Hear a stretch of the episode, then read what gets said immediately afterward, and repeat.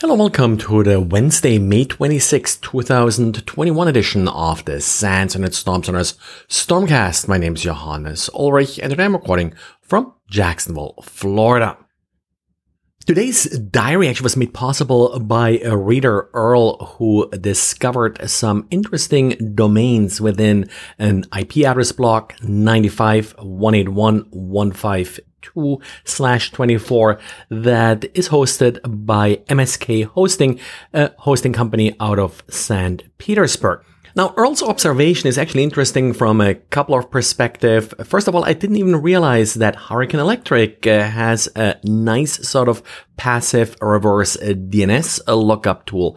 You can enter an IP address or a network, like in this case, and it will return a list of host names that point or used to point to these particular IP addresses. Usually Hurricane Electric is more known for its uh, nice free IPv6 tunnel service and uh, sort of BGP information that they usually provide. And uh, this is, I guess, something they recently added uh, to their BGP toolkit.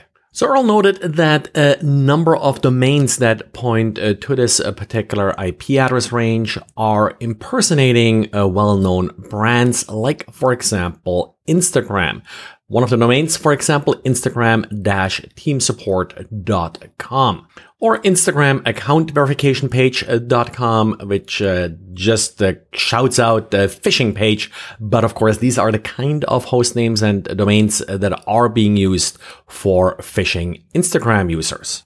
Now, Hurricane Electric's uh, BGP uh, pages also make it easy then uh, to figure out what other networks are hosted by MSK hosting, and uh, they're all in the same AS. Actually, it's just six different slash 24s uh, that are uh, being hosted in this particular ASN, and it only has one upstream provider, and that's Stormwall, which is an anti-DDoS provider. Of course, uh, malicious pages like this often do seek the protection of anti-DDoS providers uh, because, well, after all, there is no honor between thieves and sometimes you have denial of service attacks happening between different criminal organizations. And for example, also Cloudflare is often cited as a company that's often used by criminals uh, to hide behind. Our handler Yee Ching was able to actually retrieve one of the phishing pages and it promised uh, the, well, a famous sort of Instagram verified badge, uh, which uh, is of course uh, very sought after by up and coming influencers that are using Instagram. And VMware published an advisory labeled as critical affecting VMware vCenter server and VMware cloud foundations. The problem covered in this uh, bulletin uh, comes from the vSphere client. That's the HTML5 client. And due to the lack of input validation in the SAN health check plugin, which is enabled by default according uh, to VMware. It's possible for an attacker that has access to port 443 on an affected server to execute arbitrary commands with unrestricted privileges. And yes, uh, this plugin is enabled even if you don't use uh, vSAN. So uh, you are definitely vulnerable if you're using uh, this product unless you specifically disable it for whatever reason. VMware recommends uh, to patch this vulnerability at once.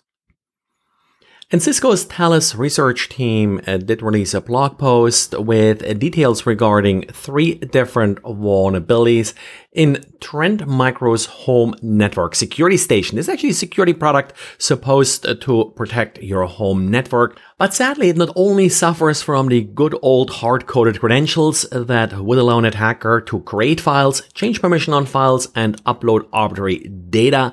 It also contains uh, two elevation of privilege vulnerabilities that could allow an attacker to then elevate permissions on the targeted device.